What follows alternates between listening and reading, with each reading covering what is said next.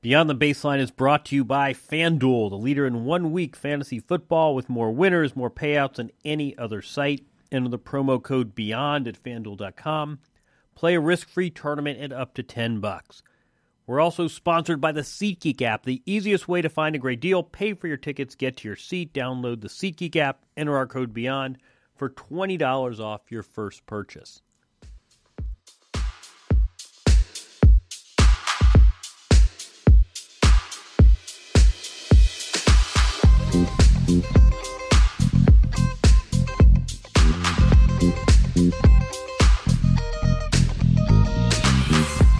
Hey everyone, Jon Wertheim here. This is the Sports Illustrated Tennis Podcast. This week we are going to talk about Sports Person of the Year candidates Serena Williams and Novak Djokovic. I have in studio Elizabeth Newman, SI's tennis editor, Jamie Lisanti, SI's tennis producer, by phone, the estimable SL Price. And let's just start with the, I mean, it's, it's, a strange year for tennis in that some years there are no candidates. This year there are two. I hope we can avoid turning this into men versus women and men's tennis versus women's tennis and undercutting one at the expense of another. But it seems to me if either Serena Williams or Novak Djokovic were to win, it would be a valid choice. And if neither of them were to win, tennis has got no chance of ever uh, getting this thing. Um, but Jamie, I don't know. Why don't, why don't you, uh, Jamie, take us away as our tennis producer? All right, so I'll just kind of start out. We'll, we'll do this roundtable style. Let's start with Jon because today on SI.com we published uh, your case for Serena Williams. So, can you talk a little bit about what you wrote and why she gets your vote this year? Or does she get your vote this year? I'll come clean and say I am shamelessly in the bag for Serena Williams. She gets my vote. She was 53 and 3. She won 3 majors. The one conceivable knock I think against her is that she did not pull off the Grand Slam. That was a disappointment to all of us, not least to her, but I don't think that should undercut the bigger picture here. And what I wrote in the piece was that imagine if the timing were reversed and she had lost in Australia but won the next three slams, three majors, three different surfaces, never mind that she's doing this deep into her 30s, we would say this is one of the all time great years. And it's a pity she didn't win all four. It's a pity that she came 26, 28 of the way from doing it. But to me, that hardly disqualifies her or tanks her candidacy. Um, I think I agree with everything you said. And if it weren't for Novak Djokovic, I probably would be rooting for Serena. Um, I'm going to give my take on why I think Djokovic should be Sports Person of the Year, which will go up on SI.com, I guess, in about a week or two. But um, you spoke about, you know, the only knock against Serena was that she didn't win the final slam. I think you can add to that, though, she didn't finish the season. If you compare that to Djokovic, who just won his 11th title of the season, Serena kind of was drained after the U.S. Open, both physically and emotionally and mentally. Whereas after Novak lost the French to Stan Wawrinka, he didn't take any time off. He kept going. And he went on to win Wimbledon and the US Open and finish the season 82 and 6. So he's had a stellar year. Um, and I think both of us thought going into the French Open that this could be a case for both of them to win the season slam at the end of the slam season. Um, Djokovic was in every slam final this year, and that's amazing um, whereas Serena lost, you know, in the semis at the U.S. Open. Um, Djokovic was there for all of it. So I think that's where he has one thing up on Serena for the season was, has been his consistency. Scott, jump in. Where are I you mean, I, I, yeah, I, I, uh, I mean, first off, I mean, Djokovic, Djokovic's year is is astonishing. We all thought after 2011 he'd never top it, and uh, I mean, this year has been an even better year than than 2011 three slams, uh, you know, 80, 82 and six, 11 titles. It's an absurd run of dominance. I will, I will point out, however, that, that Serena's winning percentage is slightly higher. Um, not that it matters, but, but the fact is, is that, I mean, it's really what you, what you come to sportsmen for. I mean, if you want pure sporting dominance, you know, wire to wire, I mean, I, I find it hard to argue with, with, with Djokovic in any way. If the Sportsman Award is about, you know, quote unquote, the manner in which they strive, um, and you know, to a certain extent, um, it is a sometimes a career achievement award.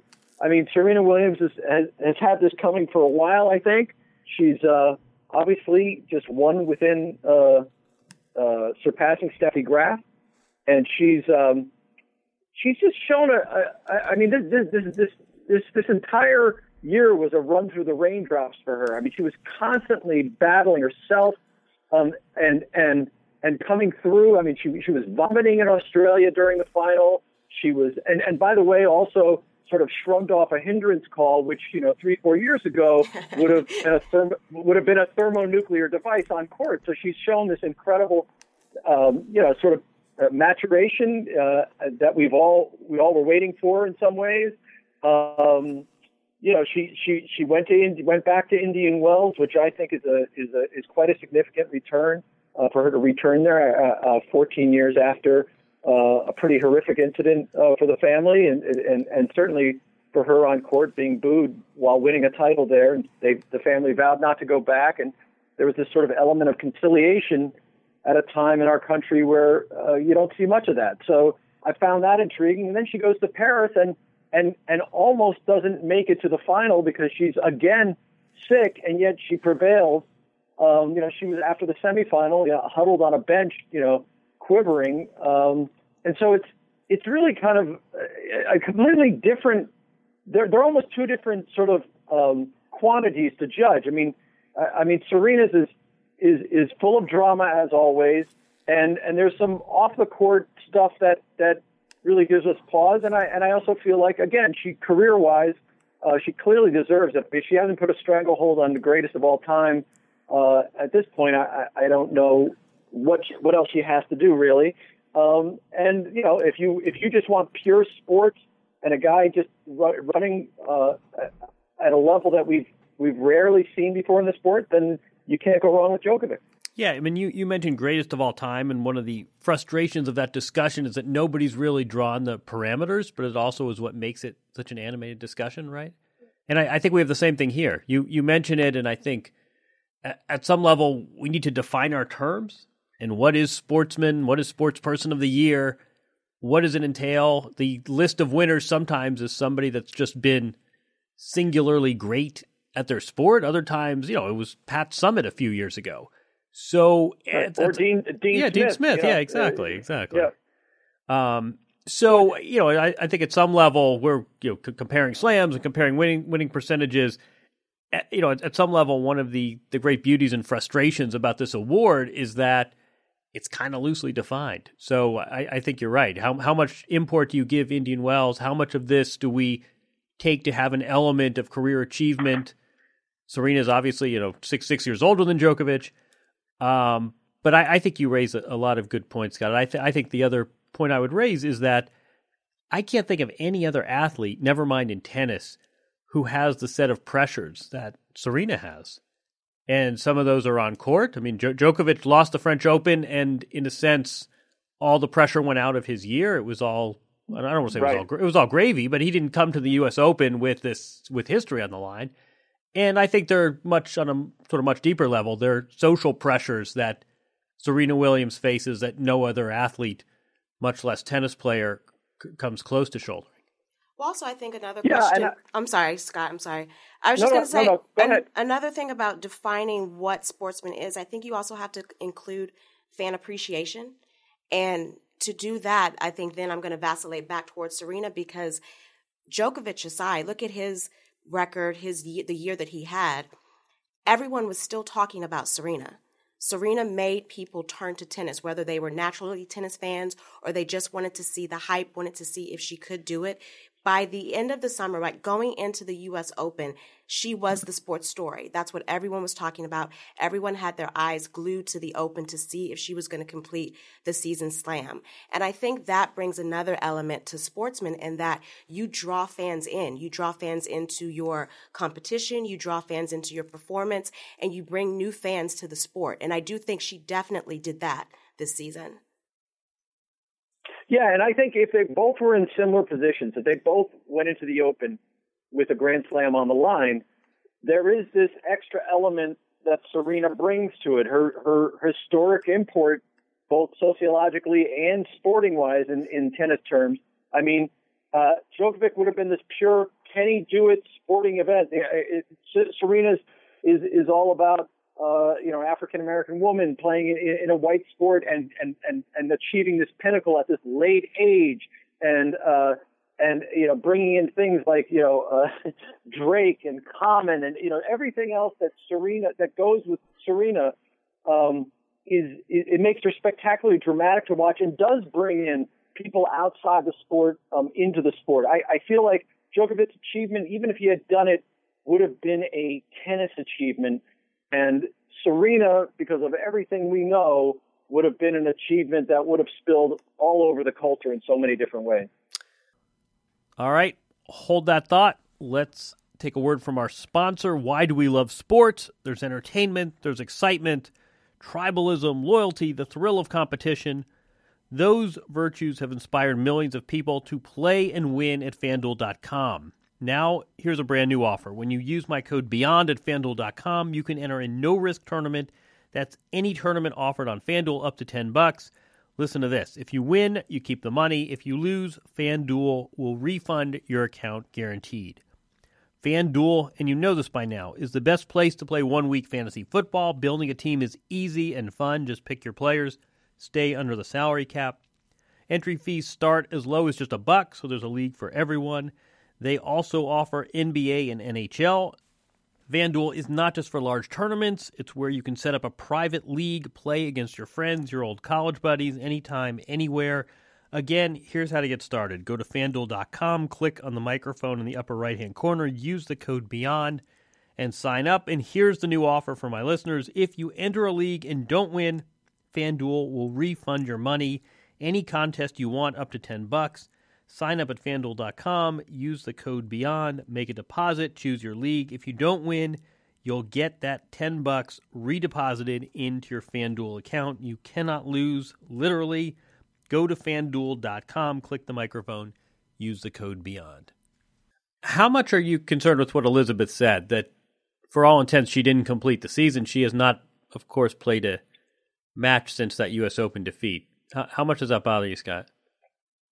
It doesn't bother me at all because uh, you know she's 34 years old and she's managing her body, and of course we always talk about the calendar and how how unwieldy it is and too long and so on and so forth. I think it's an incredibly mature thing. Also, she's you know she's injured. I, I hear what you're saying in terms of let's let's let's uh, let's judge her on the uh, on the year compared to Djokovic, but let's face it, um, we are not tennis magazine. We're Sports Illustrated, and we pay a lot more attention to the slams like most people do than than the entire season. That doesn't mean it shouldn't be taken account into Djokovic, Djokovic's case, but I, feel like the slams are the absolute barometer uh, of of greatness in this sport, and she has directed her career toward that. And um, I think she's at a point where she's managing her body, but when she was out there doing the job, she did it as well as anybody could ever expect. What do you think about dominance? How, how much do you think dominance plays into being sportsman? Like Serena is by far the most dominant woman on the tennis tour. I think Jon, in his um, essay, points out the disparity in points between Serena and the number two versus Djokovic, who, I mean, he's number one, but the competition he's facing is closer to him. So, how, what is your argument for that side of the coin? Well, I, I think it's. I mean, first of all, that that that's like the greatest tennis stat of the year. So, Jon, tip of the hat. I, I, I love that. I love that stat.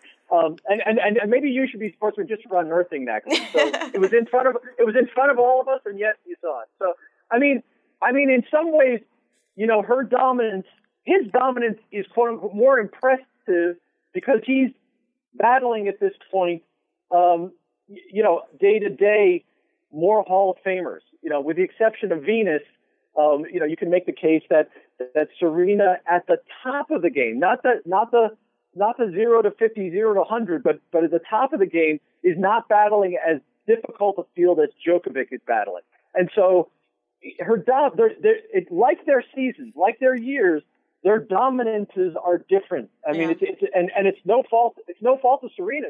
I I just feel like uh, at the at the you know top three, four, five players, she actually was battling perhaps uh, a, a tougher uh, group, maybe you know in the late '90s.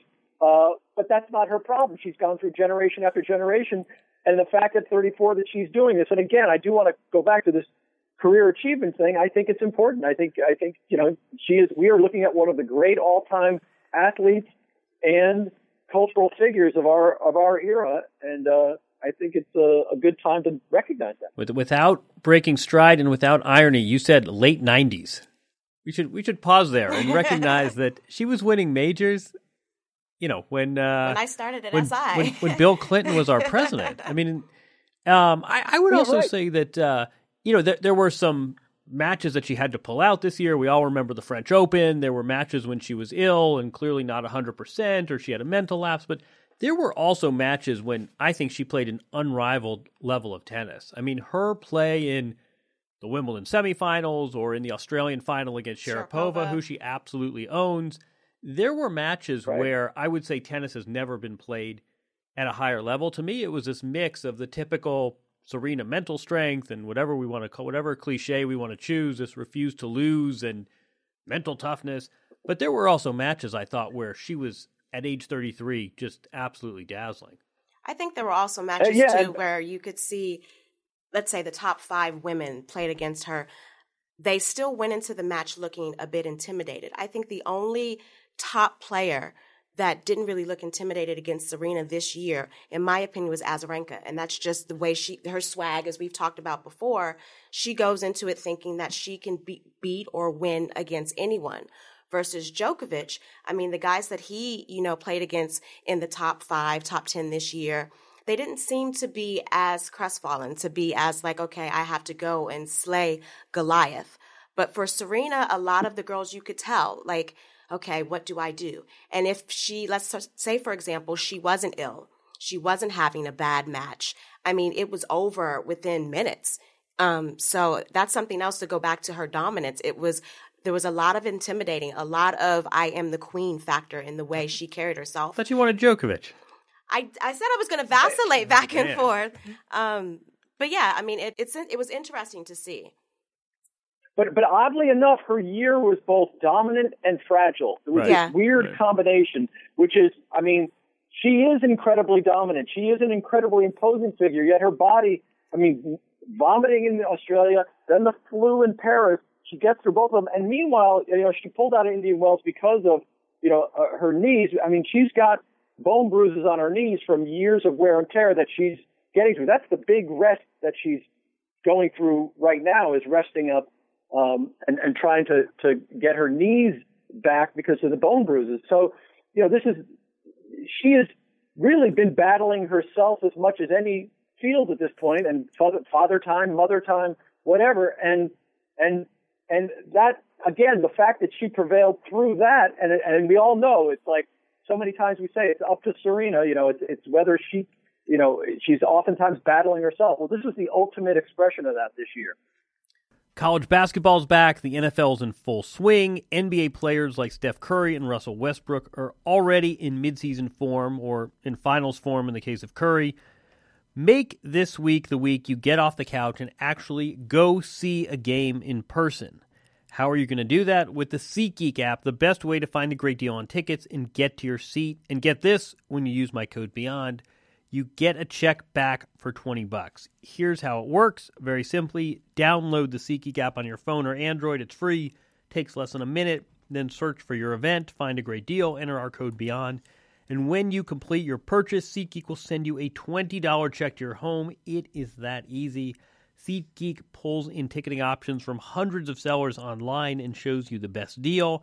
They even have a feature called Deal Score that ranks tickets in your market and values the score and plots the best deal. Finally, the mobile app is safe, it's easy, it's seamless. You will not get bogus tickets.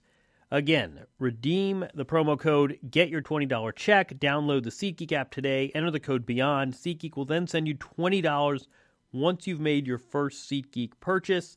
For the best deals to go see sports and concerts, use the SeatGeek app, use our code BEYOND and save 20 bucks. Hey everyone, it's Thanksgiving week here, so I want to take a moment and thank all of you, SI's podcast listeners. Time is the greatest gift you can give to a podcaster, and we appreciate every minute that you've chosen to spend with us. We strive to pay back that investment with worthwhile content that informs, entertains, and even inspires. We want to hear from you again, so tweet me at Jon Wertheim or my producer Jamie at JD Lisanti, L I S A N T I. Use the hashtag Beyond the Baseline. From the SI podcast family to yours, have a great Thanksgiving, everyone. Dan- Daniel Murphy's going to win this. It's all going to be a moot point.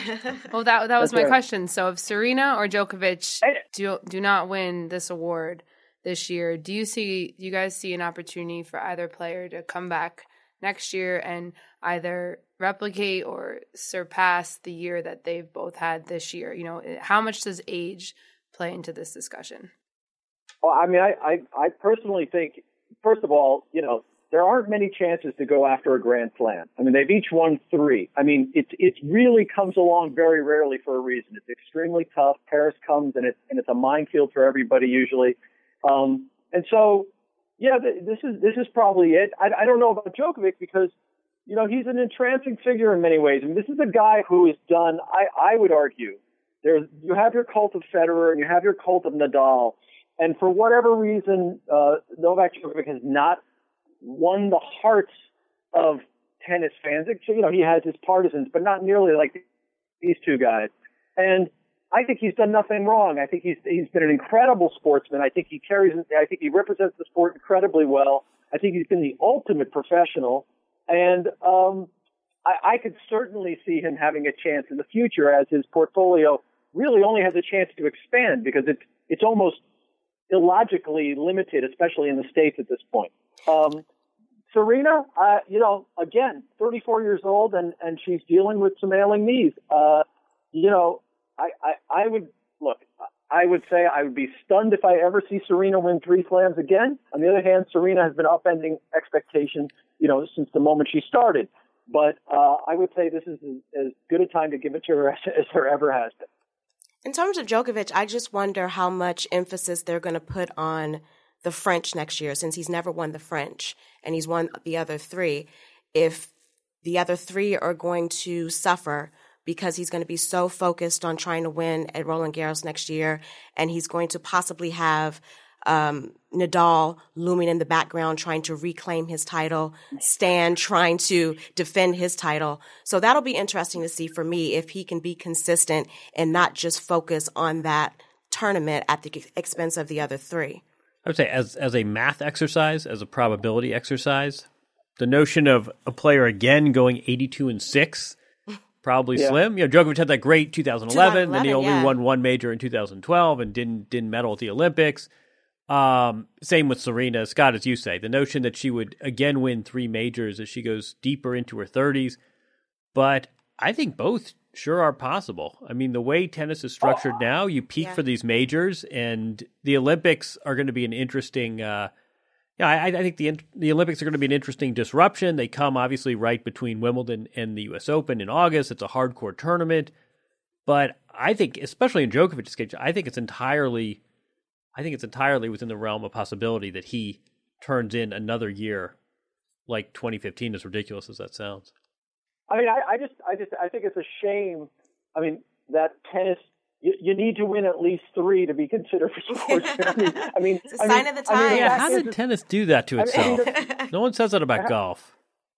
No, but I mean, the fact is, like Serena says, basically, at this point, if she's winning a slam a year, she's happy. You know, this that's that's her sort of bar. I mean, obviously, she gets angry, dark, whatever, whenever she loses. But strategically, she thinks if I get if I finish a year with one slam, and essentially that is a great year. Two slams is a is a, a fantastic two- year. two Three Fams is slams Hall is of out Fame. this world. But I think when you're right, exactly. when you exactly, keep winning them, when you've not been known to win them, like she has 21, so you figure age aside, you expect her to win at least two at this point because she's Serena Williams. And I think now the same is going to be said for Djokovic. Like he has 10 and he's the number one player. Like you're going to expect him to win the Australian, to win Wimbledon, at least, at the very least. Scott, you, you've been doing this a while. I've been doing this a while. I can't think of a time when there's been a longer staircase. I mean, you know, Federer beat Djokovic three times this year, including last week. But Federer again went through the year without winning a major. Andy Murray, who finished second, did not win a major. In the women's game, it's Serena and then a long staircase down to the next level. I, I can't remember a time when both the male and female player were this far ahead of the rest of the field, and we were having a conversation that had the contours of this one. Just yeah, an, no, just I, an observation. I, agree. I, I no, I agree. It's it's it's kind of extraordinary, although it's it's sort of. I think it's a.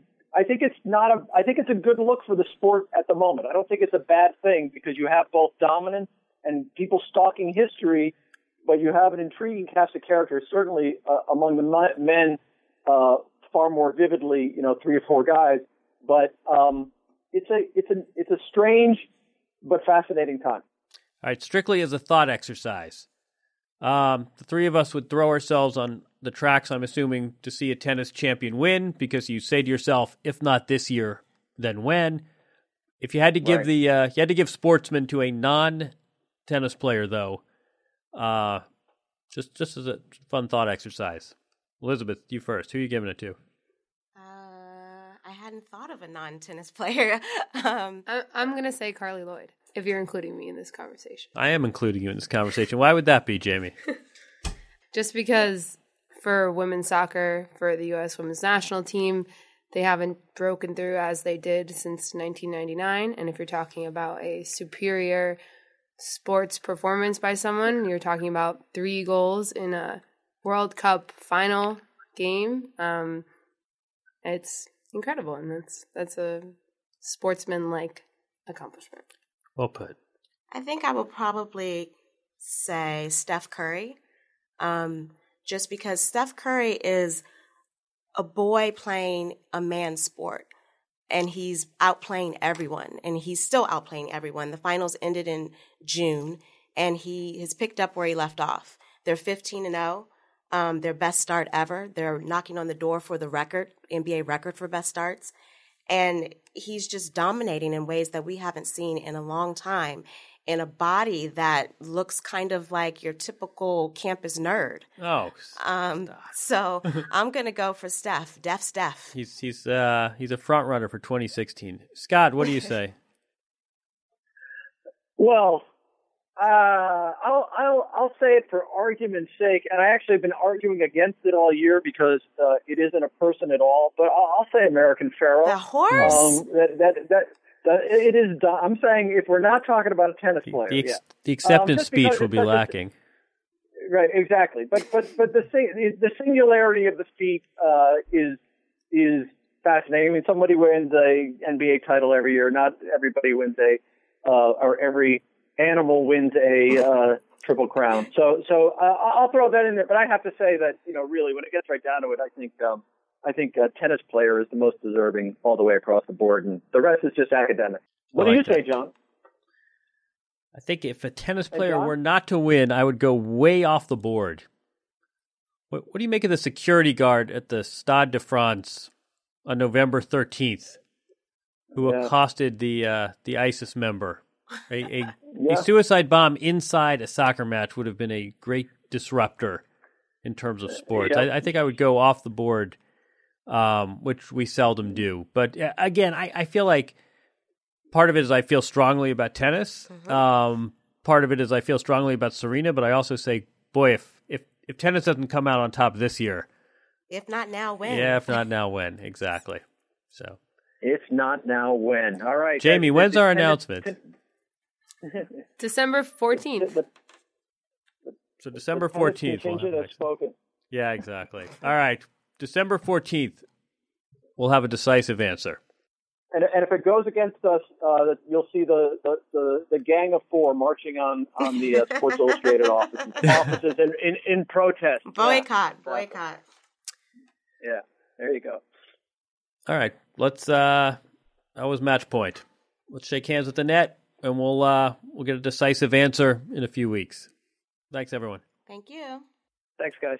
All right, that was this week's Sports Illustrated Tennis Podcast. with guests Scott Price, Elizabeth Newman, Jamie Lisanti. On behalf of all of us, thanks for listening. See you next week. Have a good Thanksgiving, everyone.